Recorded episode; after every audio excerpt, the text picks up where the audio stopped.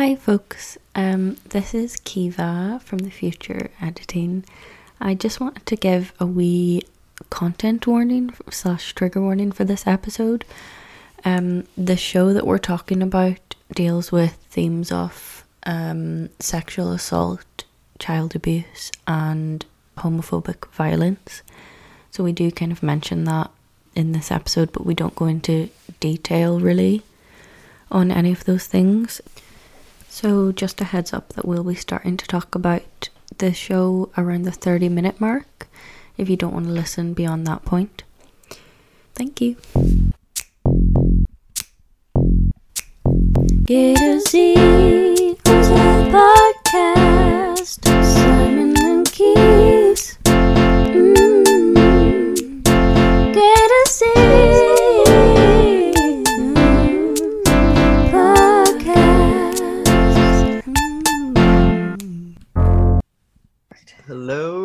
I, I was going to say good morning, Vietnam, but I feel like that is a reference, but I don't know what the reference is. It's a film called Good Morning Vietnam. Oh. And he's like a radio host. He says, Good morning, Vietnam, is Robin Williams. That's a very straight reference, Simon. so, So- it's because I was watching a reality show. Does that make it better if I was watching a reality Yes. competition show and someone went, Good morning, Vietnam? So, really, I was just referencing the Belgian version of De Mol.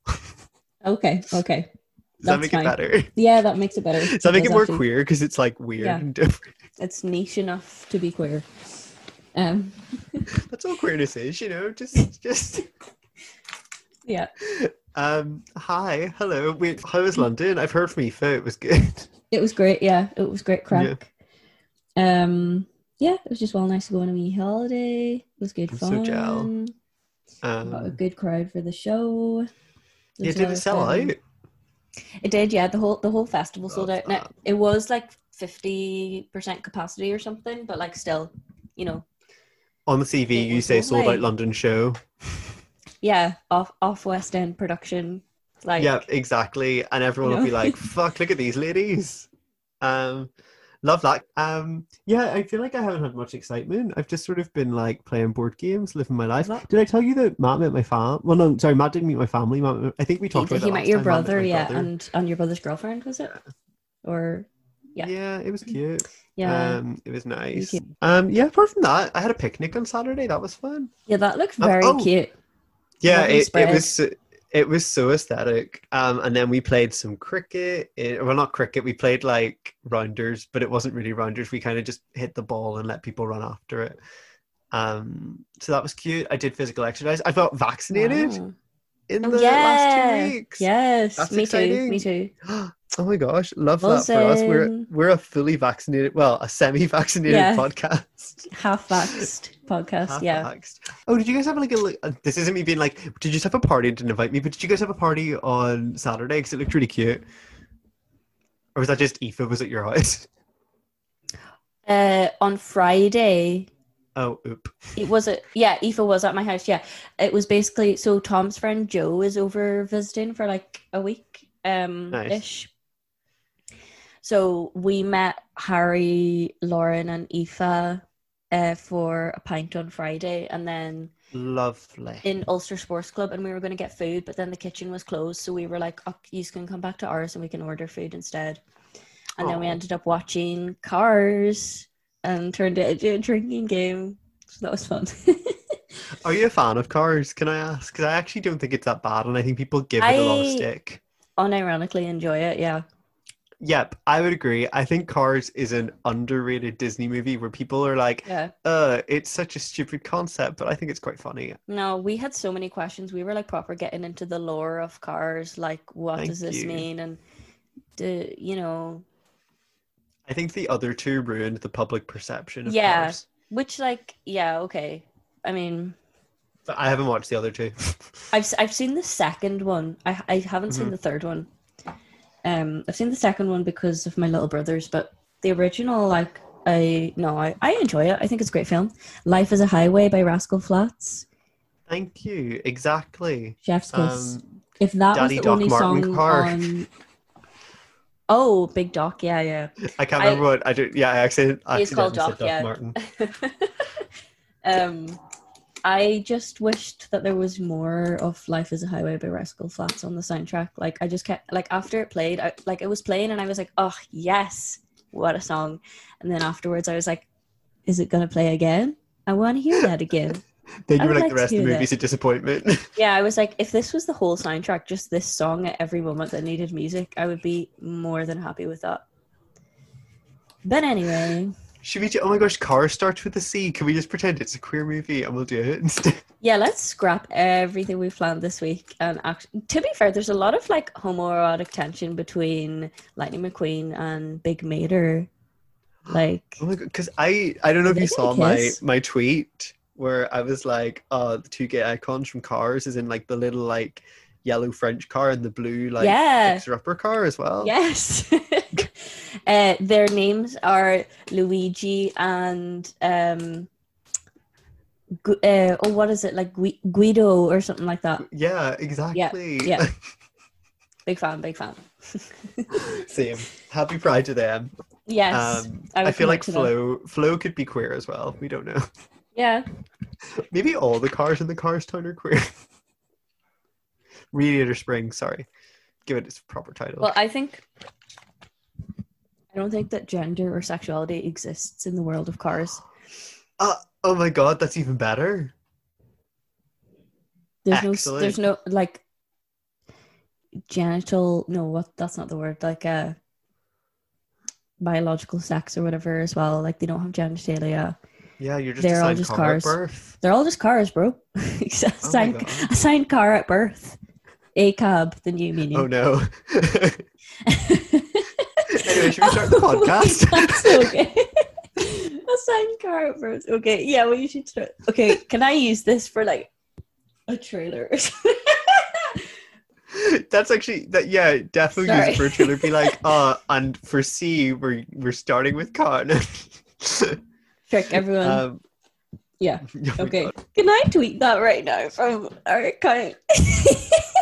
What? Like, Signed car at birth.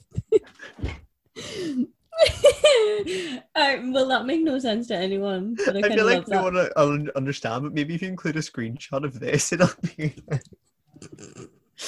I just think that's so funny. No, I'll wait until I'll, do you know what? I'm gonna make a trailer with just that audio.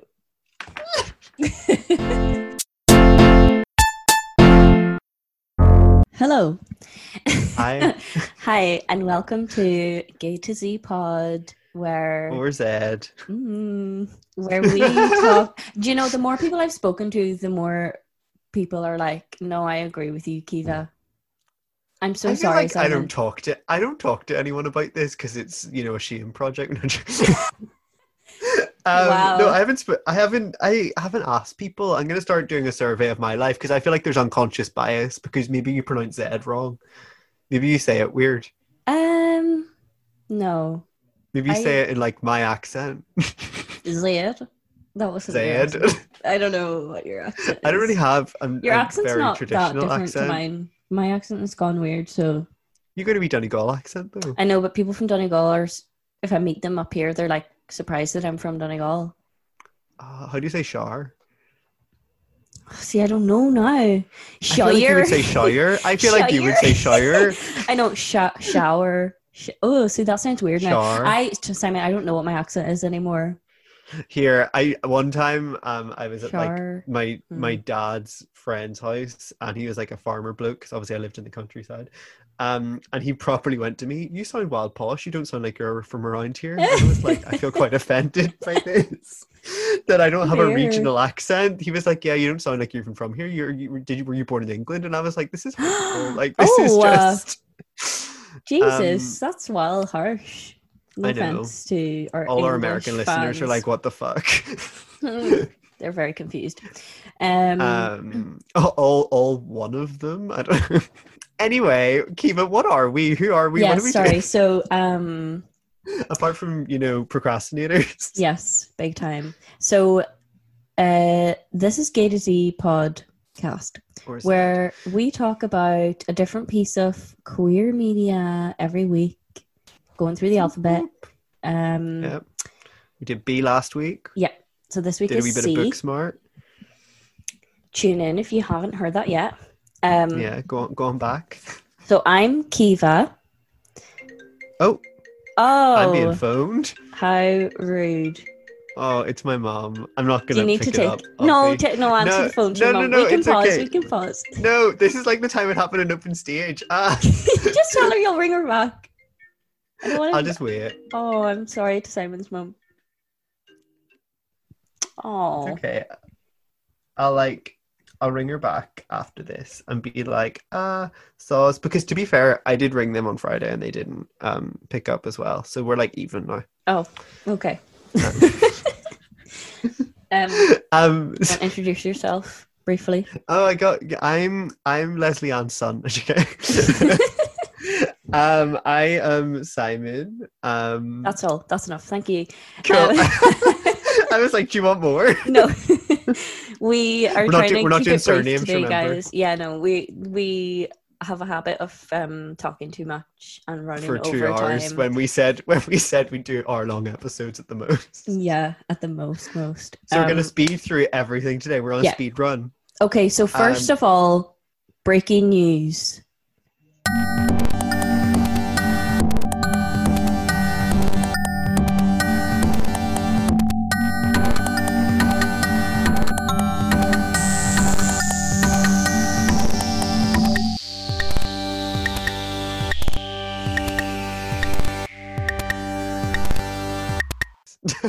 Um, so Simon, do you want to take it away for this first one? I mean, I, should I just sing it? Yeah, please, just perform the whole thing for us. All of them. um, Miss Lorde, Miss Ella Yelich-O'Connor herself has. Um, this isn't particularly queer news, but it's very important news to me. It's um, yeah, yeah, I don't like. it's anyway, breaking news for the gays. It's humongous news. Lorde has spawned her head after four years and um, emerged from the beach um, and done the complete opposite to what everyone expected and Mhm. released a like vibey, positive summer anthem. Um, and yeah, released her um, comeback single, I guess, Yeah. um, Solar Power. I have listened to it and I will tell you now live on air because I have Last FM. Um, this is four days after it came out. I've listened to it 66 times Wow. On day one, I'd listened to it over 50 times. oh my Um, god. I'm a huge Lorde fan.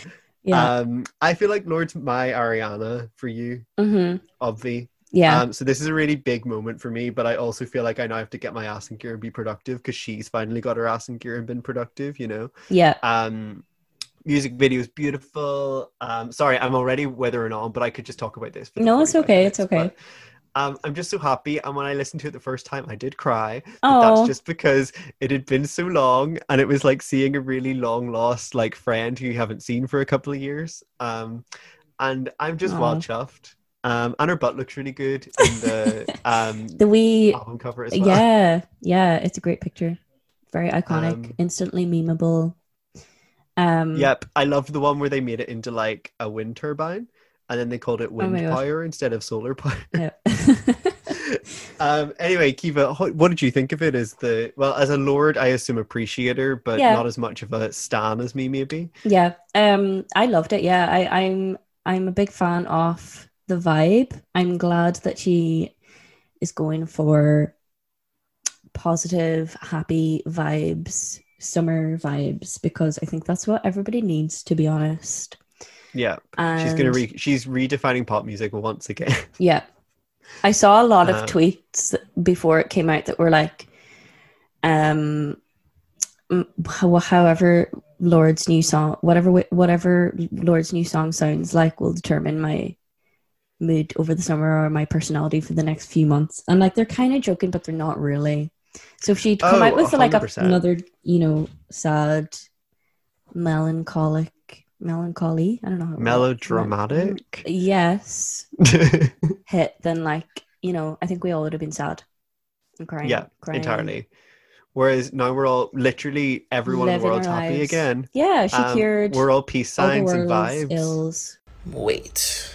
I'm done hating. Today is love. I love today.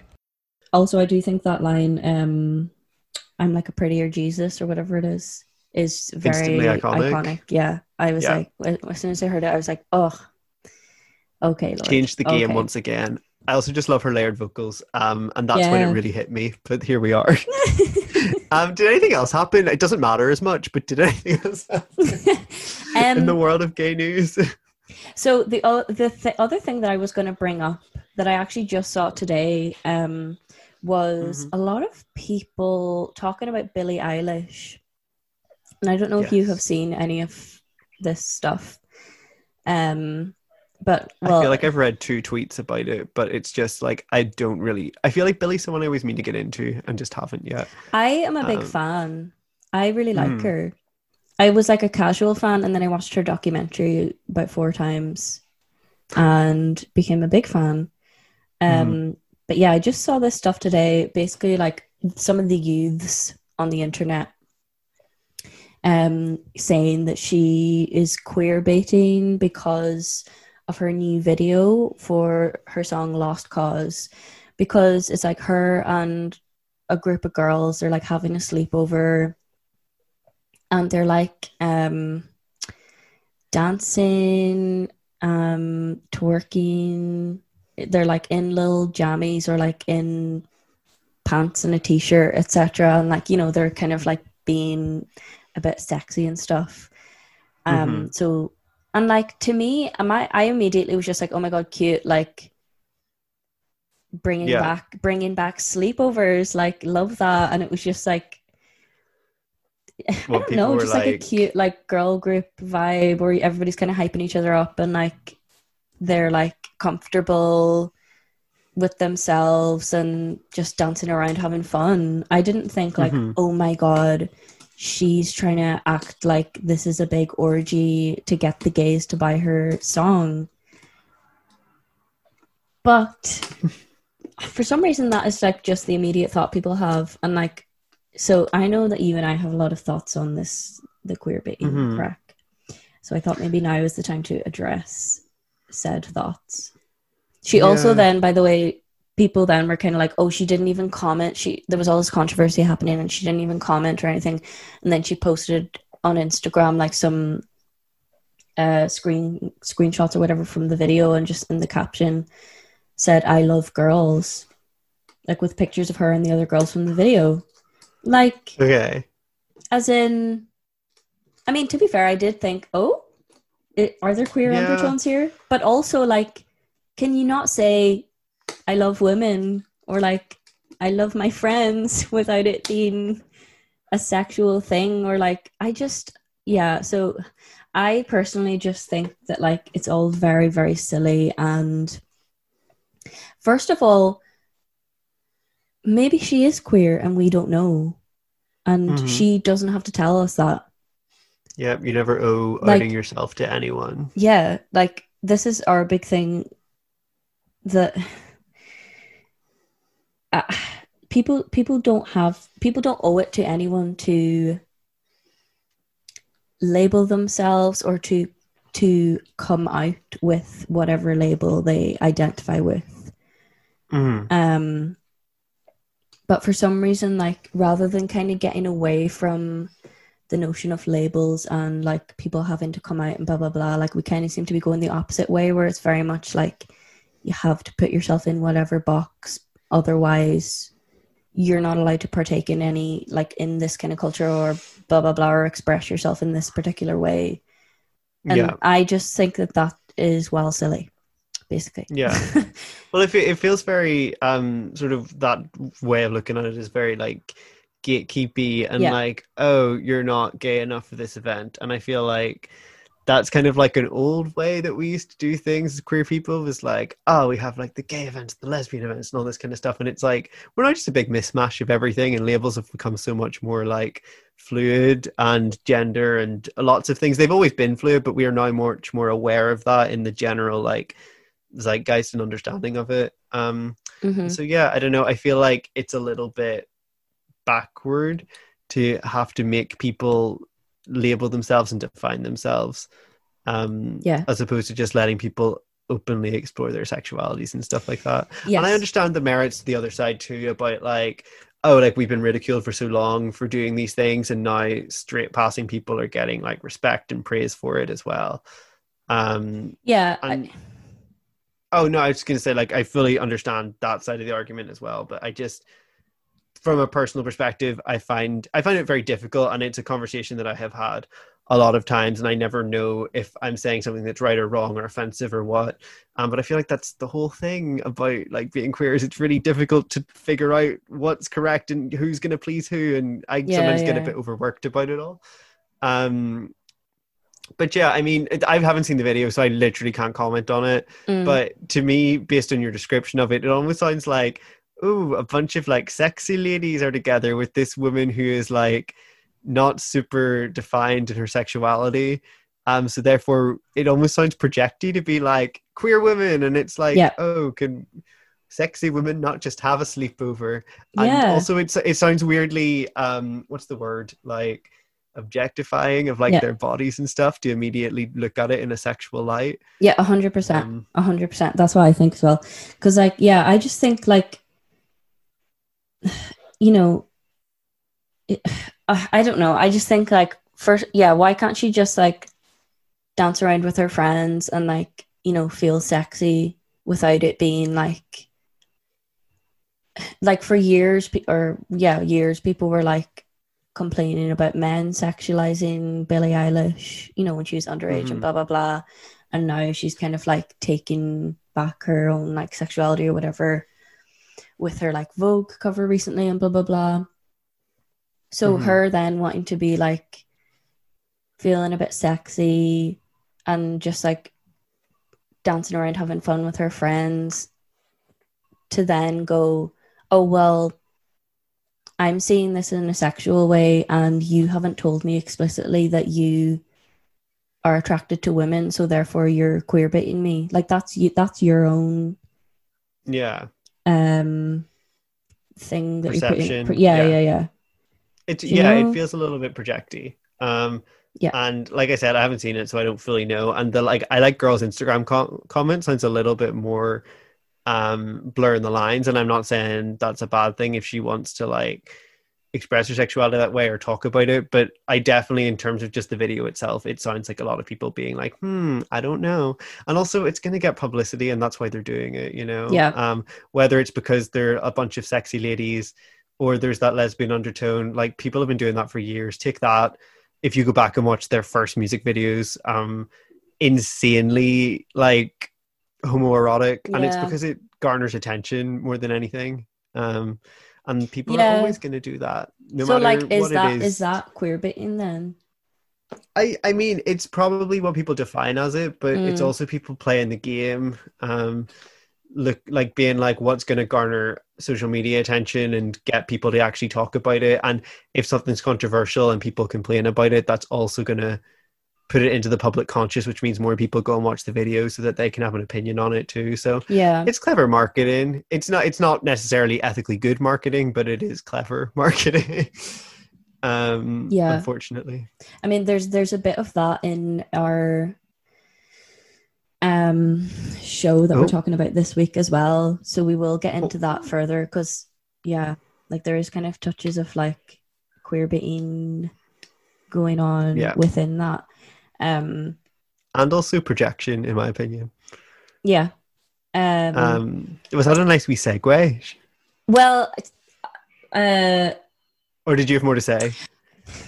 I just um I mean to be honest I feel like there we could go we could be going on about this for a while because I do have a lot of thoughts on the matter Mhm. in regards to queer baiting and Understandably, stuff. Um, because it's a very complex and also quite nuanced issue, I guess, as well. yeah, because I kind of Um, think like it's not really fair to say like that a real life person is queer baiting. Like it's Mhm. different maybe if it's like A show, a show or yeah, a brand or something. I don't know. But like a real person, like, you know, Harry Styles or even um Ariana Grande. Um I feel like I mentioned this to you briefly before, but whenever she um put out the video for break up with your girlfriend and she was like kissing a girl and that and then she also did a song with um Victoria Monet who is hmm um bi. And in that song and video, they both say have a line that's like, "I like women and men," Mhm. and people then were like, tried to say that Ariana was queer baiting with that as well, and this was all, all Mhm. like kind of around the same time. Um, and I, I remember people were commenting on like either Ariana or Victoria's like pic post about it on Instagram or something, and Victoria replied to someone being like, "She said what she said," like full stop kind of thing, like, um, and I think Ariana put some put like a kind of statementy thing or a reply on Twitter saying that she had never kind of labeled her sexuality like ba- basically said that she kind of never said that she was straight and that she's kind of like open to loving whoever or whatever Mhm.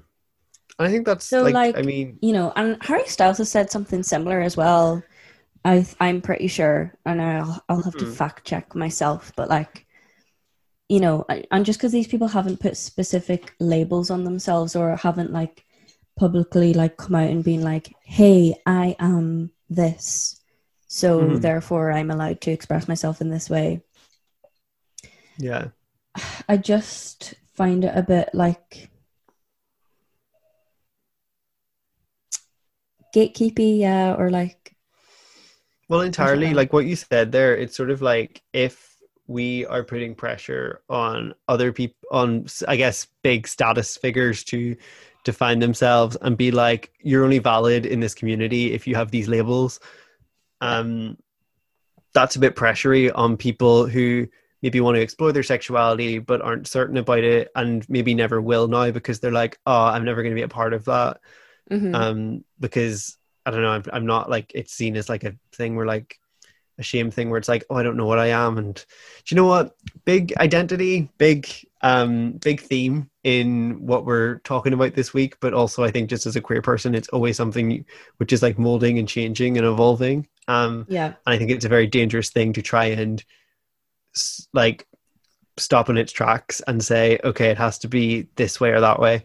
Um, Yeah. because we're as queer people, our whole thing is like breaking that mold and being like, yeah, we can kind of like change that definition, and it doesn't just have to be one, two, or three. It can be A, B, C, or a square. You know? Yeah, exactly. Like that's kind of what it's supposed to be. And it's all kind Yeah. of, you know, express your sexuality, your gender, whatever, in whatever way you want. Like people should be allowed to dress how they want and, and, hmm you know, love who they want and kiss who they want and blah, blah, blah. But then hmm when a celebrity does that without explicitly saying, I am gay or I am bi or whatever, then suddenly it's, mm, um, sweetie, blah, blah, blah. so Um, I don't know. I just take, I have a lot of issues with that, the whole queer baiting discussion usually. No, I think that's fair. But I also think it's like there are definitely valid arguments and discussions around like the other side of the coin and I'm aware that we have similar views on it. So sometimes we sort Yeah. of like almost echo chamber ourselves. And also realistically it's such a big topic and issue. It'll just naturally come up in all the things we're watching. Um Yeah, Russell T Davies who wrote the show.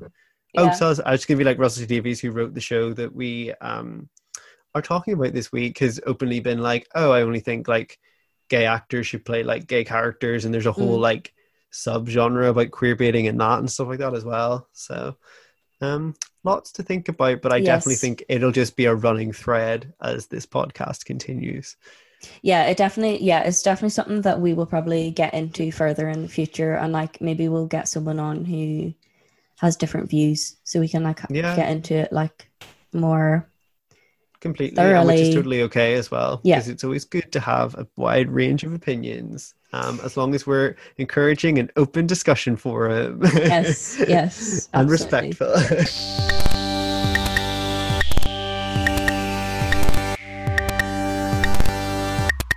okay so yeah so speaking of our show that we're talking about this week which is cucumber by russell t davies um yep. which came out in 2015 on channel 4 Was it 2015? Yeah, but it was 2015. You're totally Yeah, um she's got her facts. She's checked them. I may have googled that yesterday. um, but yeah, so you had seen it at the time, had you? Yes, but rewatching it, I sort of realized that I had seen most of it at the time. Um, Okay. And I actually hadn't watched like the last like two ish episodes of it. Um, just because I fell off it. I actually think I'd watched more of Banana, which is like the side series to it. Yes. Um, but yeah, I've, I've, I'd watched pretty much most of it, whereas you were coming at it with fresh eyes um, hmm and sort of experiencing it for the first time. Um, should we do a quick synopsis for those who haven't done their homework Yeah, give us a as wee to what brief cucumber summary. is? But also, by the way, like just um, I feel like we should just do a spoiler warning for all these because, like, you know, we are just going to discuss it in detail. So if you haven't watched it and you don't want it spoiled, then go watch it first and then come back. Yeah. because we're probably going to go through over some very major plot points. Yeah. Yeah. Um, anyway, um, Cucumber is I would call it like a sex drama.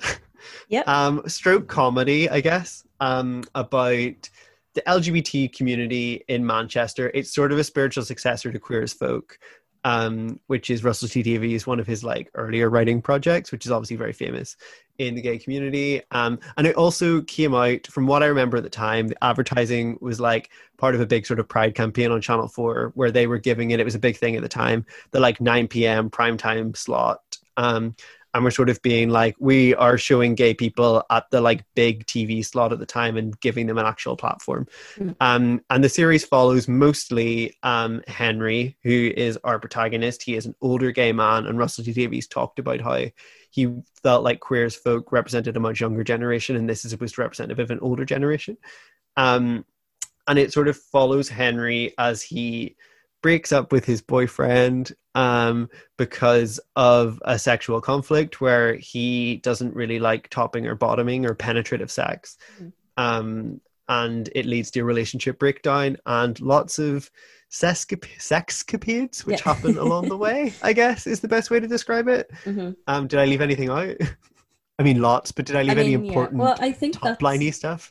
No, I well, yeah, no, I think that's kind of um a good wee synopsis. He moves in with some younger gays, Yes. And and has I some think crazy learns times. yeah i think like gets an updated view on like the gay what what it's like to be gay in in 2015 because i think i read a sort of like synopsis thing about cucumber obviously i have watched it as well before anyone comes for me um but i read like a synopsis which was like so queer as folk was during the time when we were still like advocating for like a lot of gay rights and like being able to be recognized and stuff like that whereas cucumber is set during a time when we are allowed to get married and there is in, in england not in northern ireland yet. Mm. um and um like lots of other things. So it's kind of like a more interesting exploration of like where gay people are at it like in a more modern age sort of thing as well. Um so yeah also apparently there's a little cameo in the middle for someone from um queer as folk. Oh, okay, um, I haven't seen it, I- so I wouldn't know. no, I also haven't seen it, and maybe I mean in a cup in what like seven, ten. I can't count the alphabet numbers time. Queer as folk will come up on the queue. We just don't know yet. hmm Um, but so at some point, I'm sure we'll end up watching it because it's such a like landmark piece of like, I guess particularly like, like regional um gay content as well. You know.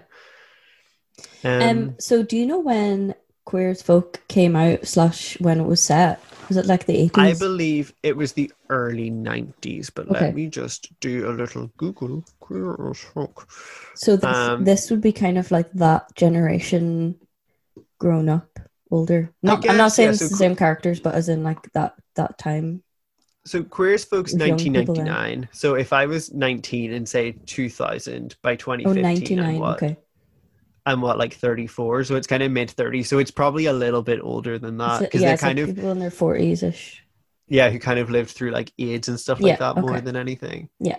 Um, but it, it yeah, like I think it's interesting because also because there's such a young crowd in Cucumber, I feel like you still get that young perspective as well. hmm Um, but yeah, um, one thing I wanted to ask before we dive into everything is Mhm. like, what were your thoughts as a new viewer versus like what my thoughts were as like someone who was rewatching it, I guess. And we'll find out after Kiva burps. I'm sorry. I really getting like acid reflux. I keep trying to go away from the microphone to like burp. Now you've muted yourself. Hello. Hello, you're back. I'm so sorry. I don't know how that keeps happening so easily. Anyway, Kiva's take on cucumber, take three. um, so for the first couple episodes, I was enjoying it. Um, it was interesting, I guess, seeing like an older generation of gays. Um, like not not something that I would see that often, I guess, in TV or film. Um.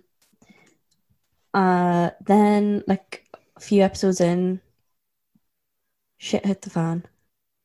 Yeah. Went a bit mad.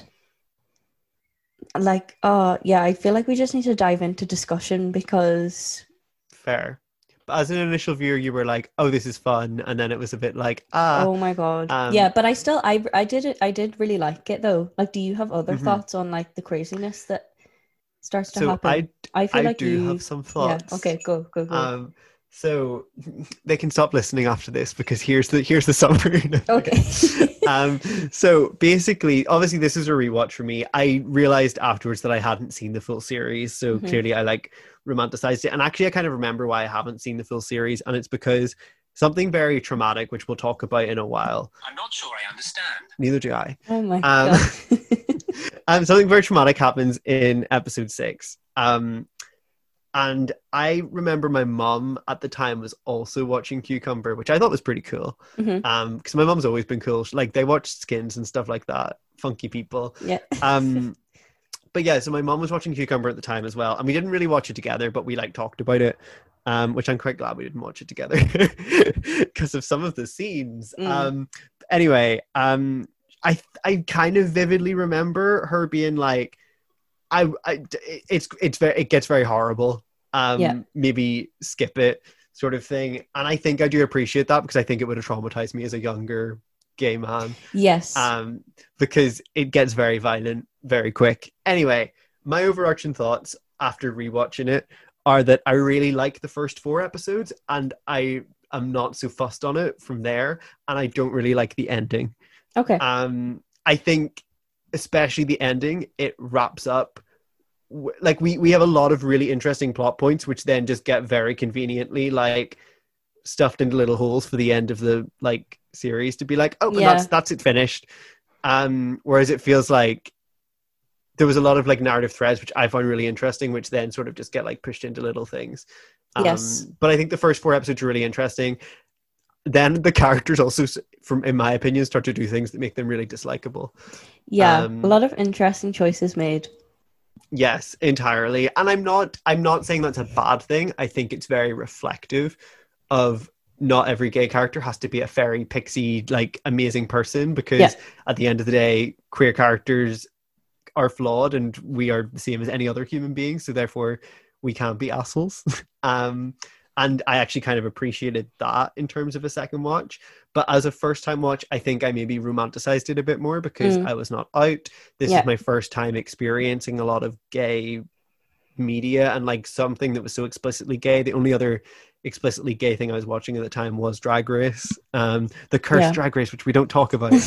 um, so for yeah right so for me it was um really exciting to see that and i actually think realistically what i romanticized is maybe done better in banana which is some really nice wholesome gay stories um whereas Okay. cucumber's actually quite heavy yeah, Um, it, it's very heavy. Yeah. mhm. Um. but anyway um we'll dive into that now in more detail yeah yeah let's like let's just dive in so yeah you you saying about um the characters being kind of flawed or whatever they kind Mhm. of are all like arseholes a wee bit except for Oh. lance kind of i mean he's a bit of Oh. a dick sometimes oh, do you Controversial disagree? Does he disagree well he's a bit of a dick sometimes but uh, maybe I'm wrong. I don't know. Maybe it was just towards the end. I was like, "Oh, I love you." That episode. So that I- episode six, like the whole like going through his life, I thought that was lovely. oh Um, yeah it in- made me very entirely. emotional. Um, made me feel think- really sad for him, and I don't know. I think he's a wee bit of an angel, but maybe I'm wrong. What do you think? Um, yes and no. I think it's easy to say he's an angel because he died. Yeah, And that's maybe a really harsh way of saying it. um, yeah, maybe. I kind of think that most of the gay men in the show aren't great. and which is fine because there's a lot of like bad things they do and no no none of us are angels and I think it actually picks apart a lot of problematic tendencies of gay men.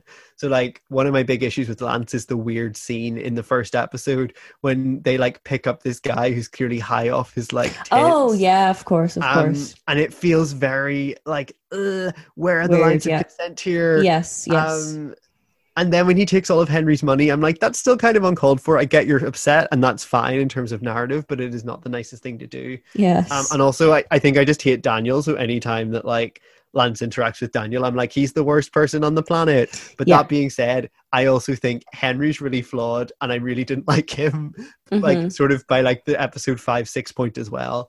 Um, Mm. and then the same with Freddie. So really, they're all yeah okay you're making good points here um see like with with lance with daniel it didn't make me like dislike lance it made me just feel sorry for him that he kept like that he kept hang, trying to like hang out with him and because he was Yeah. led on like you know I your mean- man would be a dick and would be like just suddenly like burst out into like homophobia or racism or like just being a general fucking dickhead.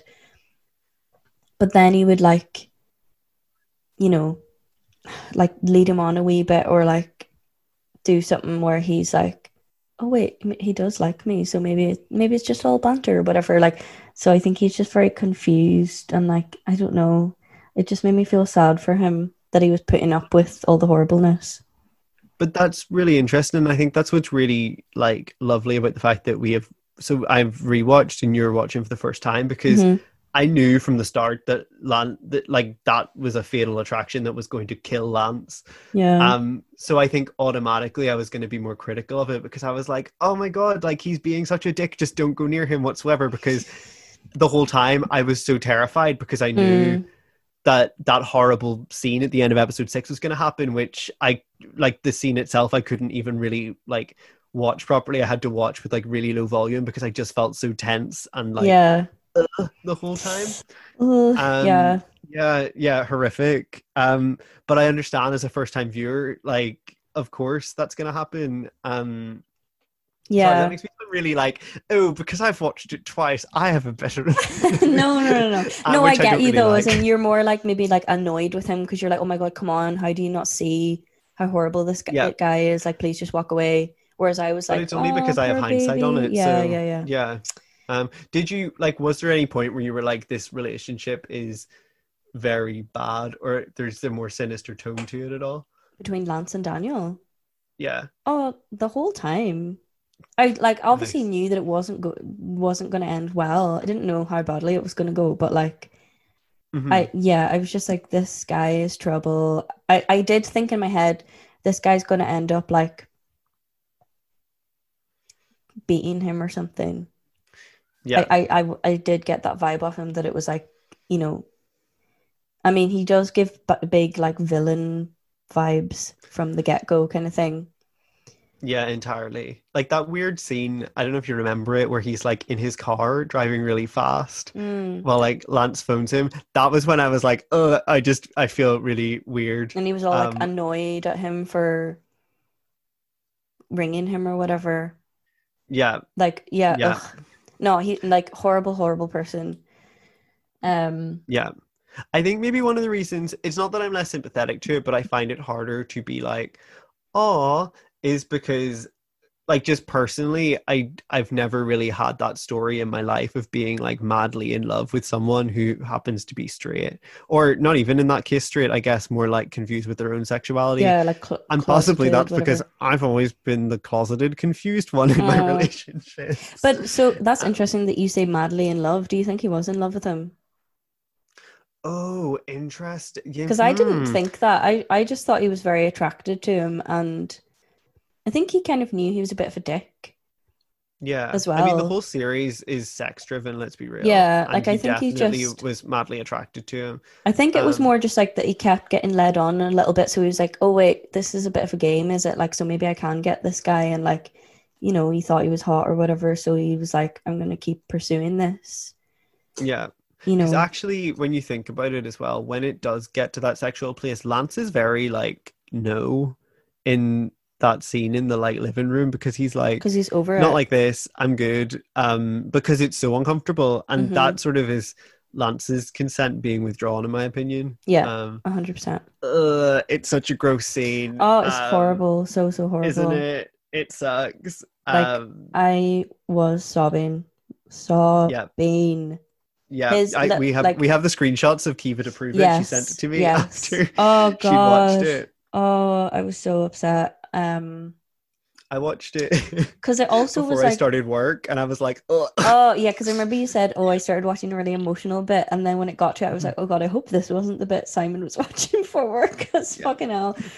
Um, yeah, i did and it to myself i knew it was coming I like immediately went into the next episode as well, and was still crying, and then it was like the funeral and everything, and hmm I was just crying for like th- for half of the episode, and then kind of was like, maybe I shouldn't have done this to myself because like when it was on TV, obviously it would be like a week or whatever until the next episode. So maybe I should have taken a break. But oh, That's just one thing I've forgotten to mention, which is that wow, I am not a binger. for that kind of I see. Do you know what it is? Like shows that are made now, like Netflix specials and stuff, are designed to be binned. Shows like this Entirely, were made to be watched like once a week, a week at a time. Yeah, on TV. completely. So it's like it is a lot because I did like binge it within a few days. Yeah, yeah. I definitely watched like half the series in a day, and I was like, I. But it was weird. I watched like episode like I'd say like three to seven or something like that in a day, um, which Mm. was a bit of a weird point to accelerate. Yeah, Um, it's funny that you say you prefer like the first half because I like I was enjoying the first couple episodes, but I find it a bit more like kind of slow or something. Whereas like Mhm. the last few, excuse me, keep a um, burp too. I was like a bit more hooked, just because it was Mm. like. But maybe that's just because I love to torture myself. I don't well know. there's definitely there's definitely more drama and more stakes Yeah. and more things like actually happening in the second half of the season but i just think i enjoyed the more like nuanced exploration of, of everything and if i'm being honest i genuinely find the storyline about henry being a side um a lot more interesting than like the melodrama that comes with the second half of the season which is a lot more like oh shit like real life big huge drama Mm. um i think there's enough to be said in just like a really subtle storyline about sex and how we define sex and yeah. if sex has to be penetration and all that Yeah. kind of stuff as well Um, Um, please clar- clarify for me as a non-penis haver and also for our straight audience, what does Mhm. a side mean? Is that just in he lies So- on his side and like so it's not a very well known term to the point that henry doesn't know it in the Mm-hmm. show himself and his sister who is i presume straight based on the whole series mhm, um, has to tell him, which is basically in gay sex, there's usually a top and a bottom where Yeah. one usually inserts something into the other. Um, and a side is someone who doesn't take or receive, Yeah. um, which in my opinion is valid. You your Yeah. your sexuality is not defined by your sexual acts. Um, and as long as both people are consenting and having fun, it does not matter how you achieve um satisfaction. yes, yes. God, okay, that was yeah. sexy, wasn't it? that was so fucking clinical. yes. Okay, no, yeah, I, I I did gather that, but I just was checking. Um, No, no, no, completely. Um, Yeah, so yeah, I think- that whole- yeah, that whole thing was was very interesting to me, and like I kind of was wanting them to do like a you know like that the thing they did with Lance, um, going through his whole life, and like I kind of wish we had gotten more on Henry. backstory on Henry, and like Yeah. yeah, I do know what you mean about the way they wrapped it up, where he's just like, oh, I haven't come to terms yet with being gay. End of the show. What a shit ending. I was like, oh, I mean, that's a while. Like, um, and it was all a What's dream. It, was- it just felt so lazy. Yeah, very. It, It was felt- very lazy. It felt like because it's like it's not as quite. It's still. It's, I don't think the answer is as simple as that. Yeah, it felt There's like more it nuance sounded. than that. It sounds like something where if you just say it and don't think about it, it's like, oh god, that's super fine. But the second you stop and analyze it, you're like, then what was the fuck? Like, what was the point of this series? Like, Yeah, like it's this like character okay, has had no arc if you're going to say that he just hasn't come to terms with his sexuality because it feels like it's more like the nuances of his sexuality and the fact that they kind of clear up henry's whole storyline about the side thing with like just a quick like flash forward six years yeah i've done it but i just imagine other people feels weird and i honestly think i would have preferred it Yeah, if it just was a storyline where he was like i don't enjoy doing that but that doesn't make me any less of a gay man yes, yes. Actually, I do. I do agree with that very much. So, um, yeah. Because I kind of was thinking, like, is this? Are they gonna like just kind of explore the idea of like you don't have to hmm do the, like you don't have to have penetrative sex for it to be sex kind of thing or for Yeah. you to be gay whatever but then they just kind of abandoned that and it kind of made me a bit sad as well that it's like okay so like he was with Lance all those years and like they loved each other but then just some random guy he was like okay yeah I've gotten over my, all my fears and now I now I do this. And yeah it, the circle yeah, is it just- complete. To me episode 8 i just i don't think i really enjoyed much of it at all. Um i'm trying to think and to be honest it, i looked up some reviews of it because i was like is this just a personal thing where Mm. like my my style of writing i don't really like how like weirdly glorious this like i guess it's sort of i understand the point of it it brings you a bit back down to earth um whereas if it ended where like he's like and i've started this community and we all Mm. support each other that's maybe too idealistic for some people um but i kind of wish i you know the way he talks about in the very last scene he's like oh and like we were a community and then we meet up like every couple of months because that eventually died down where everyone lived in my house yeah I think that's like nice enough. It's like a, a nice warm ending for a series. Um, it gives us a little bit of gay positivity. Um, and maybe we could have done some of the like nuanced conversations a bit more, but it just feels like it tries to wrap up so many loose plot points that had really interesting like ways to go. In it, it was almost like it felt like it could have been ten episodes, but it was eight. Yeah, Um, because also the whole like Freddie's mysterious brother or whatever, like that is brought up a couple of times throughout, and he's just like, don't talk about it. And then at the end, he's like, no, so who is it though? Is it your brother? And he's like, yeah, he's just a bit of a dickhead. Like, just like, yeah, okay, like, wh- yeah, it did, yeah, it did feel a bit, um, like they were just kind of wrapping up loose ends at the at the end. could we possibly talk about Freddie as a character? Yeah. Because he is such a interesting, but I don't know if I'm using that word as a good thing, Mm. um, character where I feel like obviously so Freddie's role as a dramatic device is that he is a young, attractive gay man. Mm. Um, which a lot of the older male characters are attracted to and pine over hmm um, which I don't think is unrealistic to gay life. I'm not saying that's stereotypical of every older gay man, but obviously, I guess with everyone coming to terms with their sexuality a bit later, um, the age divide in the gay community is less of a thing. I think I don't know if that's a bigger taboo in like straight sexuality.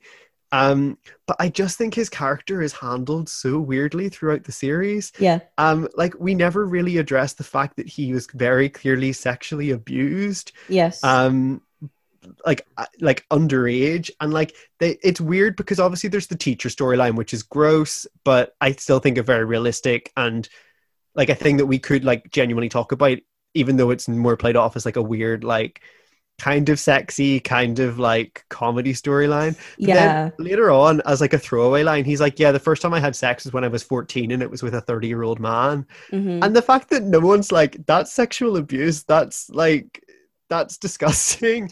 And Yeah. instead it's kind of like haha. And i get that we live in like a gross um gross isn't the right word but like very like dirty sexy world. And like there is always going to be an undertone of like sex when it comes to like gay men and talking about each other that's a really bad statement to make. I didn't mean that as like as like oh gay men are just all perverts you know?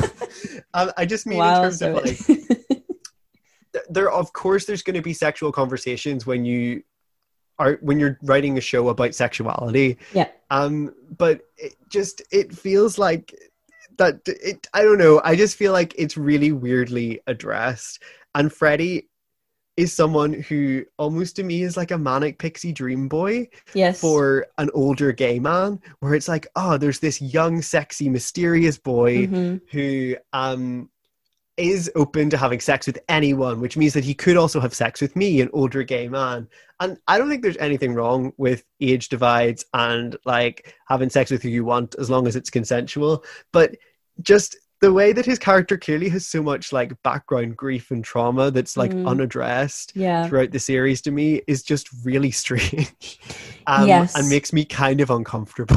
Oh yeah, big time. Because like the him talking to Henry about the teacher guy, or or maybe when he's talking about him being fourteen and the thirty year old, Mhm. um, yeah, the reaction he gets is just very like, oh, oh, oh you did, yeah, it's like oh, you go, like, oh, you go with older man. That's Like, great for me, and "Oh." it's like, uh, and I get that Henry can be a flawed character, but it just it feels weird that that's never rectified, and no one ever says, "Oh, hun, like you have a lot of like you you were sexually abused, and let's at least acknowledge that." yeah, Um, I think it's a little bit more addressed with the teacher storyline, but it's still very much like yeah, like a little bit, but he, but even still, it, it's still like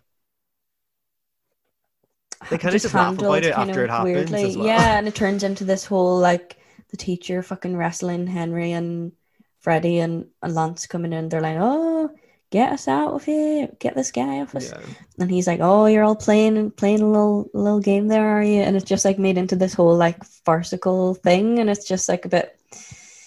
Yeah, it's just I think it, it probably during 2015 when we were like we'd had had less of these conversations felt a little bit more like oh like this is just the way comedy is. But I think from a 2021 I almost said 2022 uh 2021 perspective it is just a little bit weird. And I think that was my thing is watching it the first time we, we were at a slightly different time. And I'm not saying that that makes things acceptable but it just felt like watching with 2021 i was a little bit more like oh i don't know how i feel about that now that i know more about the world of being a gay person and Yeah, like consent and all that kind of stuff as well. Because i also think um if we're going to go into weird like sort of age divides and stuff the storyline with his like nephew um where he records him um yeah, I very odd yeah, I was gonna say like the, his reaction to Freddie talking about like eh, him being a teenager and with older men and blah blah blah is even more weird. Like when you consider the weird stuff with his nephew, yeah and because first I was like, you know, when he starts recording his nephew with his friend or whatever. Oh, that was the queer baiting thing I was thinking of. Is like, is that queer baiting? Because they're like, oh, let's like all these boys coming over, like, oh, we'll make some money off like YouTube. All these older gay men will watch us having a wee Mhm. kiss, and then they wipe their mouths after, and they're like, huh, but I'm straight though. But then the nephew kind of was like, maybe bi or something. But then at I the end, think- they just totally erased that, and they were like, "Oh, he's straight now, isn't he?" Sorry, that was that was like seven different points in one. No, no, no, But- but I agree with that. But I also think that's maybe an issue with gay men being like, oh, well, he's with Mm. a woman, so now he's straight. I mean, as a bi person, I assume you you hear that all the time. I Yeah. assume in terms of like, yeah, but oh, it was like Freddie you're who either said lesbian that, or and Freddie Yeah. is bi, so that kind of annoyed me. Like, just you know, So From a one interesting maybe. thing, actually, this is good to maybe round off a conversation about Freddie, mm. um, and then we'll go back to all those points you mentioned because there's so much. yeah. Sorry, through. yeah, we'll we'll yeah Um, finish Freddie. One first. thing about Freddie, um, which I remember reading at the time, is that his sexuality is never defined the entire way throughout Mhm. the show. So, like, no one, I mean, some people, I think, jokingly will, well, not even jokingly, some people label him as gay or bi or whatever, Yeah. but he never, he's sort of just like, yeah, just go with whatever. Um, True. and he's kind of that example of what we were talking about earlier of someone who's like, sexuality is fluid and I don't really go by a label. Um, Yes. and that's pretty chill. And I remember at the time being like, that's pretty cool um, that you don't necessarily have to label it. That's interesting and sort of like made my little gay mind open up to more things. Um, Yeah.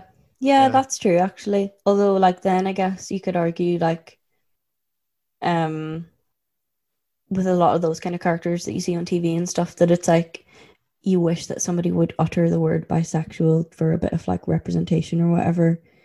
Um, well, entirely. especially if like Um, most of the gay men are just ca- calling him gay. But then, like, I liked that they had he had that little storyline of him getting with that girl, and that he was kind of like Mhm.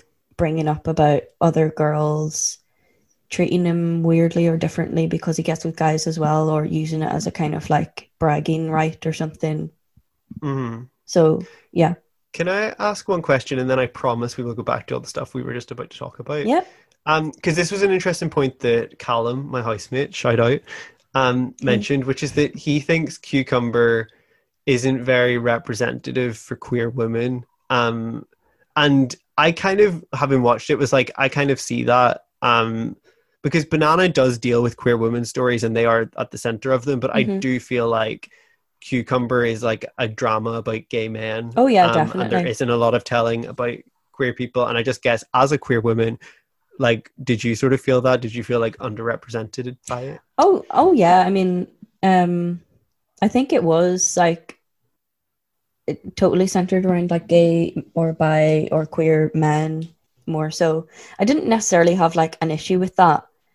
I mean, obviously, you know, we've got to have some more representation, but like, I guess you know, Russell T. Dave- T. Davies is like writing about his perspective and like hmm you know the culture of like him and his own friends or whatever and writing what he knows. So hmm i don't know i just saw it like that. But yeah no like i mean that women get like some very small or queer women get very small mentions right? Like jokes about lesbians and stuff and that's about it but Yeah, I sort of felt that too. And it felt a little bit like, yep, this is like the gay world of like, when you put gay men together, sometimes they can be quite like biphobic or like mm, like stereotypical about lesbians, and that's not a good thing. But I feel like it's never fully mentioned. It's I guess the only time it's ever like rectified in that light is whenever the all the like the lesbian friend group leaves the like collective near the end because there's been some like lesbian jokes. But that I feel like mm.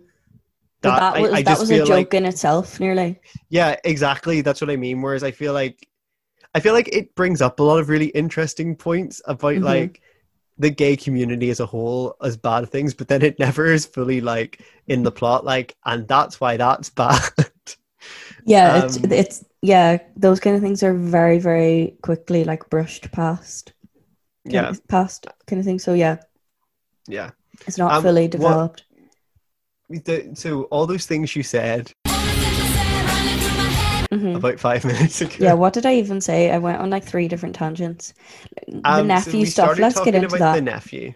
yeah Um, and if that's weird behavior not nonce behavior from big henry but then it, i don't know it was a weird one because first like i was like oh my god is he being like turned on by his nephew kissing a boy right now Not this. Mhm. but then was it more of him being like oh my god i can't believe these young lads are just so comfortable to be able to kiss another guy and they, they're not even gay Mm. whereas i've felt so much shame my whole life like was it more him thinking that either think- way still nonce behavior Yeah, sorry it's gonna say? very in the the Miss Fine school of um Mm, of th- they're in the shame corner with Miss Fine Yeah. from last week. Let's put it that way.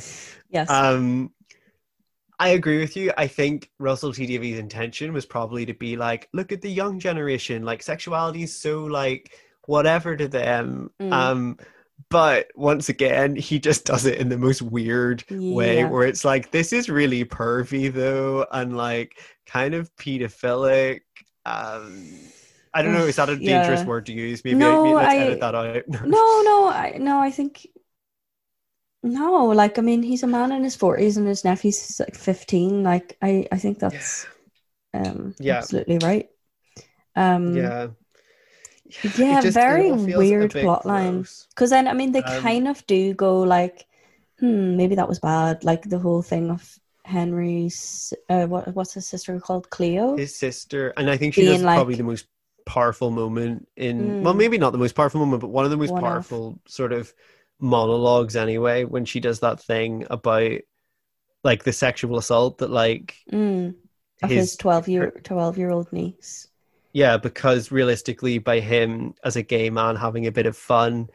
It, it that doesn't just impact him as a gay man, but it also Mhm. impacts lots of other people as well. And I Yeah. thought that was maybe one of the more powerful moments for Russell T Davies to at least be like, oh, like gay men in like this particular gay man anyway was so self-centered and thought that it was just a gay man having fun but he doesn't realize what implications that has Mm. for other groups as well Yeah, the kind of Um, message he's sending to young people or whatever. yeah Um, i think his sister in general is like quite She's great. like, i quite i like her as a character Yeah. a lot me too. um yeah and I, to be honest my favorite episode's episode four which i argue we get to see the most of her from where they all go on Mhm. different dates um i just think that's a really nice self-contained episode Yeah. um what were some other things you said in your five minute spiel which we're going to keep referencing back to Um, I think so. I first was trying to say about it being weird how Henry, Henry talking to Freddie about like him being abused by that teacher or whatever, and also there was a Mhm. moment where he, was like, "How old were you, Freddie?" Like, and the teacher's like, "Oh, he was eighteen." Blah blah blah. And Freddie's like fifteen, and then he gets Mhm. really annoyed. He's like, "My nephew's fifteen, you bastard!" Whatever, and like and then he goes and does Goes that for him. and it's so it's like, mm, is this him actually being like, oh, I can't believe this, or is this a moment of him, of like shame or guilt or something Yeah. because he's like making his nephew do weird things? Yeah. Because I mean that is a I big thing. I feel like in the sex world in general is there is a big fascination with being like barely legal Mm. 18 year olds and it's like uh that just feels really like gross, gross, gross. gross because you're almost like waiting for someone to like become sexually available to you and it feels very Yeah, like people have to look as young as possible and I don't yeah Ew, ew, very ew, dirty and I don't think that's exclusive to queer people as well I think that's a Re, big re Billie. Eilish. Yeah, You yeah, know? completely.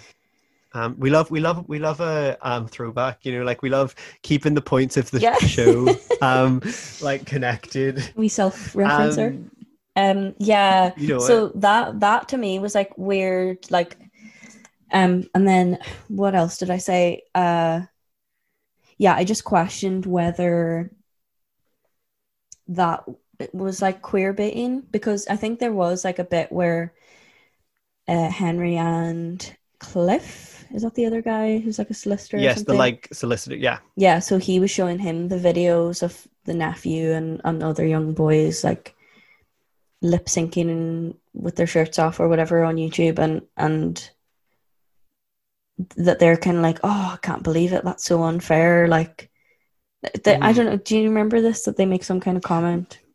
Yeah, well, completely. Um, but it, yeah, it is weird because I definitely remember them making a comment which was something along the lines of like, "Oh, that's so that's that's gross that they're doing this," but at the same time, But I love There's it. also weird comments like Cliff makes a yeah Cliff makes a comment when they're all doing yoga in the back all the young people are doing yoga where he's like I'm off for a wank and it's like yeah, uh, it it feels very double standardy Yeah. um and yeah I just think that whole plot line as a whole it could have been done better and it makes me feel a bit uh, yeah. I think that it was wrapped up kind of a bit funny as well. yeah badly Yeah, but I think they they Um, they so with the queer baiting, I think they were kind of like, oh, that's so unfair that like these young lads can do this and like get a bit of money out out of us old queers, but then we're still gonna buy into they it. they can they can go be straight then and like not get any of the like bullying or or or oppression or whatever that we would have back in the day for acting like that. yeah So I think that is fair. Like yeah defo because especially because you know i think a lot of those like young boys were just being like oh we just want to make a bit of cash like so we'll we'll act gay for the camera blah blah blah Mhm.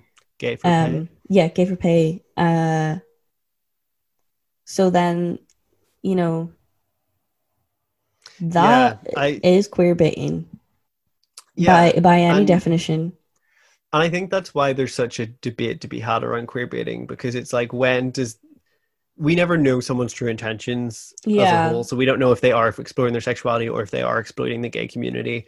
And obviously, it's Pride Month at the minute, so we are in peak exploiting the gay Mm. community for their cash.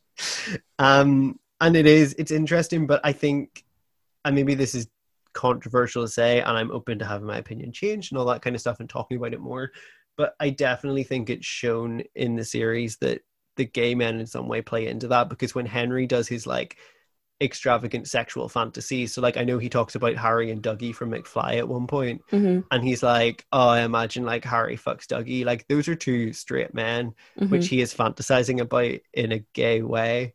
Um, and I don't know if that there's something to be said on that as well, and how that sort of plays into the whole thing as well. That like, it's weird. It's weird because it's like, I I don't know. I would feel weird if someone like put me in a light which was like heterosexual because I feel like it would be erasing my sexuality. But I sometimes think that like gay men and other queer people um feel like it's okay to queer someone whose sexuality is straight as well. And I Mhm. just wonder if that's an issue. But that's maybe something which we'll dive into later on as well. Yeah. Um, Yeah, I think that's a whole a whole other conversation. Yeah, yeah, yeah, big old can of worms there. Um, yeah, so I think I was gonna say, um, with the like the young boys and the queer baiting and blah blah blah. So the nephew and the boy, the Polish boy that he kind of Thomas. has a thing with, yeah Mhm. like they are probably on the kind of queer spectrum or whatever. So Mhm. then, like, you know, they're not really queer baiting then. So Mhm. I guess, and like, yeah, as you say, like, we don't know people's intentions. So, like, hypothetically, Harry Styles, for example, could be going, "Oh, I'm gonna dress feminine and act a bit camp and and use that kind of queer persona to get a bit of publicity and sell albums album, and and concert tickets and blah blah blah." You know, hypothetically, he could be doing that, but Mhm. we don't know that, and I don't think it's fair to assume that about anyone. Like, Yeah. you know, straight until Yeah. proven gay kind Yeah. of thing. Oh my god. Yeah. Totally. That's a tagline right Um, there. That's a tagline. Right. Oh you know, so I think that's maybe the the the key point is yep. Entirely. you shouldn't it's someone assume who that I do you know what I mean? No, I think I think you summed it up perfectly there with the idea of like the witch hunt that it is. Yeah. Yeah. Gay. What did you say? Straight until proven gay. Yeah, that's kind of how a lot of people treat it, I think. Yeah. Yeah. Um, and yeah, I also I always think with things like that, eh, maybe it's controversial again to say or wrong, but I feel like I need to stop self doubting on my opinions. but as someone who is very anxious, um, Fine, I just it's- it's- consistently do it. It's just opinions. These are our opinions. It's not it's Yeah, not right, right. or wrong. Blah, blah, blah. um, and they're they're also flexible and can always change as well. Mhm. Um, but what was I saying about? Oh, I can't even remember now, Kiva. Was I- it, it was so about the nephew thing? Was it about queer baiting straight until proven gay? It was about it was about queer baiting, gay, straight. Let me think. Gay, Not- not- straight. not knowing Um, people's intentions or that we shouldn't assume things. I'm just trying to repeat words to see if it'll trigger I've, your I've lost it, Kiva. Oh. I'm so sorry. That's okay. It's Um, okay. edit all of that out. Um, let's I'm see. sure it was very moving- profound. Whatever you were. Oh, say. you know it. Moving onward. Um, is there any particular like points you were like really wanted to talk about? Um. I feel. Oh, we have been talking for a while, so it's yeah, I feel bad like we, I'm, anyway. I'm. I'm. Is there anything you have? Because I actually didn't write down points. Yeah, I- I, I feel like I didn't write down- a lot of things I wanted to say. The only things I've written down are some interesting tidbits about why Russell T Davies started writing the series. So do you want to hear some of those? Yep, go for it. Um, so apparently, um, the series was born out of like one of Russell T Davies' friends being like, "Why are gay men so happy whenever, or like, why do gay men find it such a like positive thing whenever they like are going through a breakup or like whenever a relationship ends?" Which I thought was a bit weird because obviously that's not Yeah. necessarily true. Mm, Um, but maybe that's an older gay generation thing. I don't know. yeah. Um, but I think he was like trying to be like, oh, there's always like a sense of relief sometimes when it ends. I guess maybe that's covered in the Henry storyline of always having one more cock. Um, because Mm, it's the idea of like, oh, I'm back into this like wave pull of sexuality, but I don't think that's Yeah. necessarily exclusive to gayness either. no. Um, and then he said as well that one of the like, basically the scene which the whole thing is like based out of, it was originally going to be called More Gay Men. Mhm. Um, and it was supposed to be born out of just an argument between a couple where one of them refused to learn to swim and the other one did like the other one was like why won't you and he was like obviously there's so much more underneath that conversation but that's what they fight about it's something so factitious or like frivolous whereas Yeah. um there's so much more bubbling underneath which i just thought was interesting Yeah. um and the other thing i actually wanted to talk about um and you obviously haven't seen it but cucumber is part of a three part series trilogy thing it's not a trilogy is not the right word but it's part of a sort of like there there were three shows that three ran sister shows, is that the right word? yeah, yeah, pretty much. So how so it was a big thing at the time. Obviously, I've mentioned this at the top of the podcast with um, Channel Four doing a sort of like Pride event and being like, Mm. we're going to give this the nine p.m. slot. And once Cucumber ended, you could switch over to E4. Um, and there was a show called Banana on, and the reason obviously it's called Cucumber Banana Tofu is because it's based on a study um, of like the firmness of penises and tofu's floppy bananas a little bit there and cucumbers full full big um Yes. full big So they were so they actually were showing at the same time because I do remember Yeah, like yeah. the trailer or the ads for them on TV, and I remember being like, "Wow!" But I didn't watch them at the time. But I didn't. I don't So, remember yeah. hearing about tofu. I I wasn't sure if that was the thing because I assumed that Yeah, was probably so- the third name of the show. But yeah so cucumber was all about um just the it was a it was an eight episode arc of Mhm. these sort of like older gay men stories and then banana um were 30 minute episodes and they were all about side characters from the show Yeah. um and it was a little bit more skinsy where each of them was just about that character so the first I, I can only remember a couple of them but the first episode's about dean Yeah. um and it's about his family life and you see his family and basically his whole thing is that he's kind of like not as oppressed as he says he is. Oh, um so he, so he's like oh my family threw me out and his family are all like really chill and the only issue they have is when he like blatantly brings up like having penetrative sex at the dinner table and they're like maybe not at the dinner table and he's Oh. like you'll hate me because i'm gay and it's like okay never mind um that, but there's some really beautiful episodes in um banana and i think i've Mm. seen most of them so i remember there's definitely like scotty has an episode Yeah. um you know the girl who you know Mhm. scotty is yeah yeah, um, cutie. so I love that she that has an episode which is all about um her falling in love with a woman who works at the like in Tesco essentially as a checkout lady as far as I remember. Um and she's very plain and normal. She's like a 35 year old like blonde woman. Mhm. um and basically Scotty's been like saving all this money and wants to like use it to run away with this woman but the woman's like married and everything and she comes to your house. Um and i think it ends with like the woman being like i'm just so amazed that like someone even like thought of me in that light and Mhm. i think she like leaves her husband but doesn't obviously get with scotty because i think she's maybe not straight i don't remember the full storyline if i'm being honest Mhm. um, but Banana to me covers so many of the areas that Cucumber doesn't. Like, there's an episode about a trans woman who's part of that like lesbian friend group.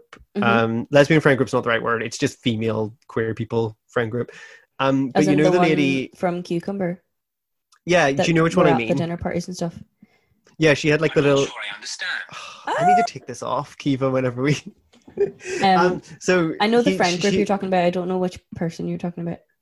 So the the trans lady is the lady with like the bob, if that makes sense. It's Like, like, a little black, sort of like black, hair and Yeah, she's white. yeah. She she's the one who like Henry kind of talks to a lot. Yeah. Yes. Okay. Um, and so she has like a storyline. I, I I can't remember this at the time, like, but I remember hearing something at the time about her being like one of the first trans actors to play a trans role, which doesn't necessarily sound true because that sounds so late. But Mm, maybe it was on- like the maybe first on, on- like UK TV or yeah, something. on UK or on prime time or something. But I think Yeah. it was still a big deal at the time. But it's actually quite nice because her story isn't necessarily like a trans coming out story or a trans like story about her transness, if that makes sense. It's actually about um someone leaking a sex tape of hers. Mm. Um, and it being posted online, and I think it might all be self-contained, like it all happens in the one place. But it's actually quite positive and nice um and like i i it was actually just a really lovely thing and i mean there's so many stories like you know the guy there's who um freddie hooks up with who like stays in the flat for too long and they're like he won't leave Yeah. he has a whole storyline um where he goes home to his uni town and is like fixated on freddie and thinks Oh. that like they're going to be a couple um, which I think is a very like for Oh. me, I think it was the one which spoke to me much because the most because I was like, oh, like as a young gay person, that was my storyline so much of being like, oh my gosh, I've met this guy, it's gonna be great, and Mhm. like then Yes. nothing really happens outside of initially talking to them on Tinder. um Yeah. and it like yeah like there's so many lovely storylines and maybe when we go the whole way around the alphabet next season we'll eventually get to watch banana but i think it's a really lovely queer anthology series as a whole and makes up for some of cucumber's shortcomings in Mm. my opinion um Cool. and then the other series which they did was tofu um which was a five minute online series um like is in like each episode i think was five minutes Okay. and it was kind of a more like documentary interview series where they like debunked certain things about like gay sex and stuff like that so Mm. they interviewed like porn actors. I've only ever watched one in- episode of tofu. Um i just wasn't that interested. And to be honest most people who i know have watched it have never watched tofu and never really engaged with it. Okay. um so i think it was more just like some online bonus content yeah, but yeah, yeah. still actually i think it was bringing the factual side to all of this so it wasn't done as like an actual like written scripted series. It was just interviewing people about gay sex and it included actors from the show but talking as themselves and stuff as well um but yeah overall cool, um it was nice that we sort of got a broad range from it. And i think it, it helps the show that at least it's got these sister shows which cover some of the stuff that we maybe didn't get to hear about in the big Mhm. eight episode arc. Um if you had to pick one moment from the show that was your absolute favorite what was it? Oh God. Um just- favorite fa- uh, see i just always think this is like a nice like positive note to like end any like I like see analysis on all I can think about is like parts that are actually really like grim and sad. That's, That's what okay, comes you to mind find- first.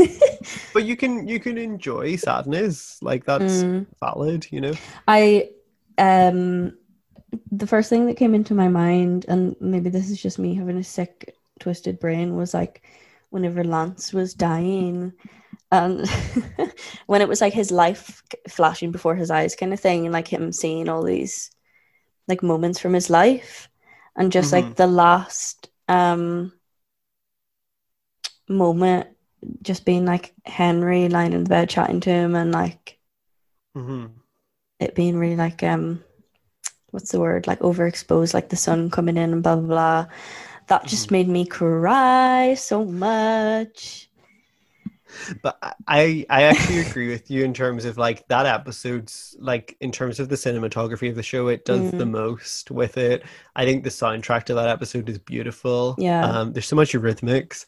Um and to be Like- honest, like as a standalone episode, it's it is a good episode. yeah Um I just don't love how the plot I, I don't even mind how the plot goes because it I mean violence happens to gay people, yeah obviously. yeah yeah like Um, I yeah think I, that's important. even though it was really, like really grim and, and horrible to watch I, I also really really enjoyed that episode like i just Yeah, well, it's very exciting, and there's a lot happening in it, and it i covers just really a lot, like which yeah I think is nice. yeah a lot happens i just really like the whole like going through lance's life Life. and the way they do that and stuff and then oh sad Yeah. um Please yeah. don't cry on. Well, maybe do cry on podcasts. That could get us views. i really was like if we had recorded last night like right after i finished watching it i was like oh i am gonna be crying on the pod i was in a, a, a, a way but we've taken a day to reflect. yeah um Um. One other thing um, that we just we didn't mention. Um, I mean, to be fair, we actually didn't get into the whole like. Oh well, no, actually, we did kind of for the Henry and not having penetrative penetrative sex. We did it. We Hmm. did talk about that, didn't we? Yeah. Yeah. bit. You got me to define. You got me to define what a side was. Yeah, and just that we we think that it's okay to uh, define. Yeah. we we definitely want. have covered that. Yes, In sorry. I wasn't sure. Um, but um the other thing about that just with him being like that he has a conversation with that guy who turns out to be a big racist um in the wee chip shop or whatever Mhm. where he's saying that you know back in the day like there was like so much more you had to be kind of worried about, like with AIDS and hmm just like homosexual activity being illegal or something that could get you like beat up or killed or blah blah blah. Um, hmm and I just was like, God, yeah, like it's kind of fair enough that you would have a lot of um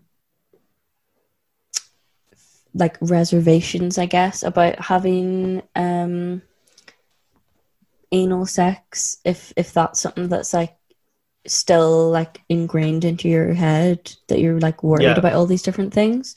Um and then also at Lance's funeral there's just a moment um where Cliff says something like um he's like god I thought we were done with this like you know Mhm. our like are people like dying too young or going too soon or whatever something like that and that also made me cry like a baby that one line But but entirely. I thought that was worth think- bringing up No, it is because oh my gosh, she's gonna cry on camera. um, no, I but I do I agree with you because I think the most interesting moments of Cucumber for me is getting to see the older gay perspective, like Yeah. Mm-hmm. so unfiltered and so like emotionally raw. Um, and I think it's really nice to get a spectrum of stories, including that sort of older gay man experience. Because I hate the idea. I hate that like a lot of modern media, it's like you have to be young and sexy to be a homosexual or like a practicing person having sex full stop yes um and to ex- to do a sex like comedy um and drama i guess drama comedy um through an older lens i think is genuinely really powerful because everyone's still doing it folks Mhm. um, and I think it's really important that we explore that and celebrate that because it's absolutely great to see. And that's definitely in terms of some of my favorite things about the the show. Like that is one of my faves is that it does show quite an array as well of um, different ages and colors and sexualities. Maybe not lesbians, but. Mm. Like that, that sounded so fucking dismissive, gay man. Maybe not the lesbians, Except but for women. everything else. but sorry, I just know how to respond to that. oh God, my Eva, I need to get rid of this thing. Um, um yeah. yeah I just think I think it's lovely that they at least show a broad range of ages. Yes. Um, exploring their sexuality, and I think that's important because you don't stop doing it at a certain time. Some Aye. people do, and that's also okay. yeah all is fine all is good um but yeah no i just i just i did find that really interesting like um the kind of uh, generational differences i guess but yeah And that was all that's that. Mhm. Is that I've that's everything I got to say about cucumber. Let's never speak of it again, chick. um yeah i think that that is everything as well that i had wanted to say sickening. Um, and if you want to hear any more, subscribe to our um, patreon yeah we'll get that up and running, Patreon. Yeah. um We launched the social media. yeah we the did we did launch on If social we're if we're today. doing if we're doing the time travel thing, yeah um, because Russell T Davies wrote for Doctor Who, good transition, and he wrote Um, Cucumber off like after Doctor Who. I'm pretty sure, like after he did his stint on Doctor Who. Yeah, yeah, it would have been. Um, yeah, so if you're not already following us on social media, we are Gay to Z Pod. Zed. Well, but but for spelling purposes, just the letter the letter. Do you Z. call it a Z? Do you go through the alphabet and go X, Y, Z? Uh, did I just go through the whole alphabet to see? Yes. Um, I do you know it, when you're singing the alphabet, Z does rhyme better. I mean, it does, but I'm just a diehard. I say Z like Yeah. I, I do say Z. Don't come for me. Is, This, is this like a is this a cultural divide? Is I this think it is. I think it is is. this how we find out? Oh my gosh! I wow. just, yeah. well, we're I a cross community anyway. podcast, and we love that. Yeah, yeah, we are. We are. Um, yeah. So gay to Z, Where's Ed? G- Depending G- on your A- background. G A Y T O Gaz. Z Gaz. Letter Z P O D on Instagram and Twitter, and then our email is gay to Z pod at gmail.com if you want to hit us up with a little email.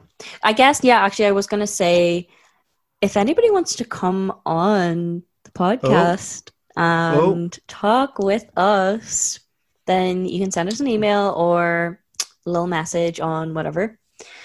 Mhm. And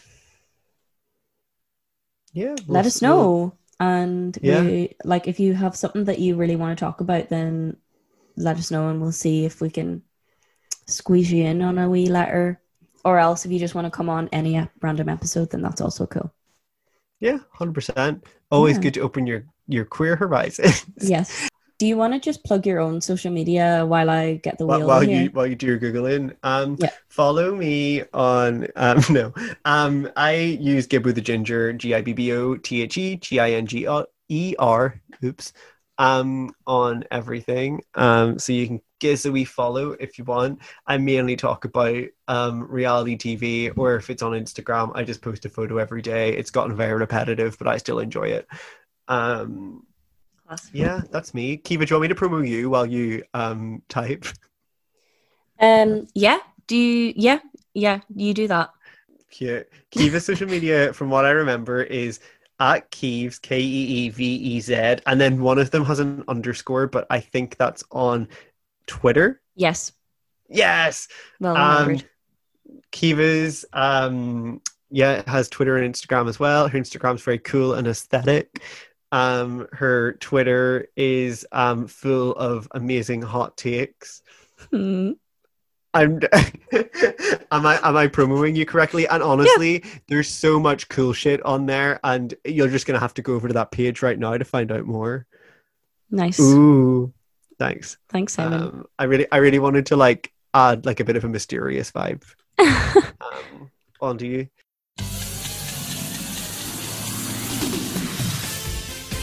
Okay. So I have these four options here. So we'll just do a wee spin on these, will we? Yep, let's go. Let's go for it. Oh, this is. A, do you want to share a screen, or will that kill your laptop? Uh, I can share screen. Cute. I just like to be involved, you know. Yeah, that's fine. Okay. Um. So doing a spin now. Drum roll.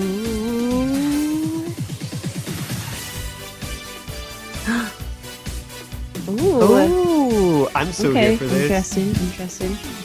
Um, so the wheel has landed. Do you want to say Simon? Do the honors. I feel like I think I did last week. I can't remember, but I'm happy to let you do this because this is more like your pick, but I'm so excited about it. Yes, so the wheel has landed on a musical album this week. Um, oh my gosh, we do all types of queer media Yeah. over here. Look at us. So it's Dirty Computer by Janelle Monáe. So Which I have listened to one Exciting. song of I think, so far. Um, um, I'm very I'm very excited by that because based on the one song I've listened to, I really want to get into Janelle Monáe. she's cool. She's uh, very cool.